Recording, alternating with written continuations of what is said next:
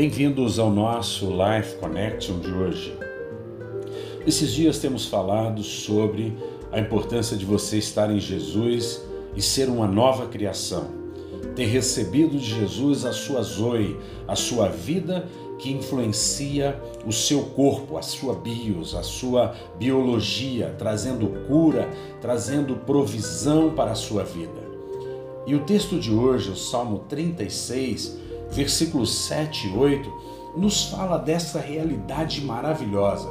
Ele nos diz no versículo 7: Como é preciosa, ó Deus, a tua benignidade. No hebraico é Hesed. Por isso, os filhos dos homens se acolhem à sombra das tuas asas, fartam-se da abundância da tua casa, e na torrente das tuas delícias lhes dás de beber.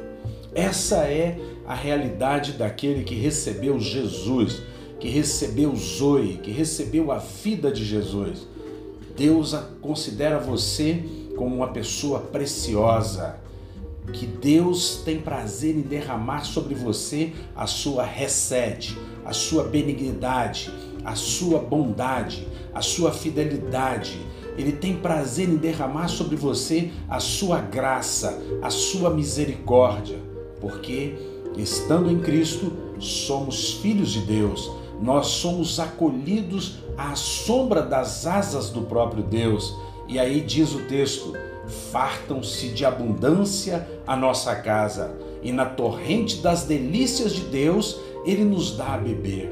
É maravilhoso, porque nós cremos que a palavra de Deus também deixa claro que quando nós nos, nos acolhemos em Deus, nós não apenas somos abençoados, nós não apenas recebemos zoe na nossa vida, mas nós também somos portadores dessa vida.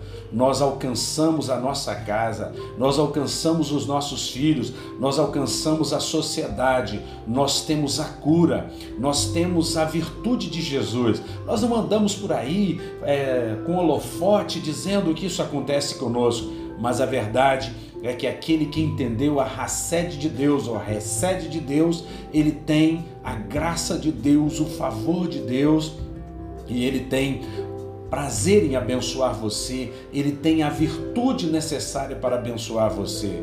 Que você pense nisso, que você busque uma pessoa que seja uma portadora da graça bendita de Deus e que Ele derrame graça sobre a sua vida, o favor de Deus, a zoe de Deus sobre a sua vida, que Ele dê a beber sobre você. Uma das coisas que nós aprendemos é que aquele que recebe a zoe, ele não tem, não tem apenas a vida, mas ele tem a vida vivificada. Vida para ele e vida para os outros. Zoe para ele, zoe para os outros. Que você pense nisso um beijo grande no coração e eu desejo que nesse dia você receba a cura, receba o favor de Deus. Até o nosso próximo encontro. Um beijo no coração. Fiquem com Deus.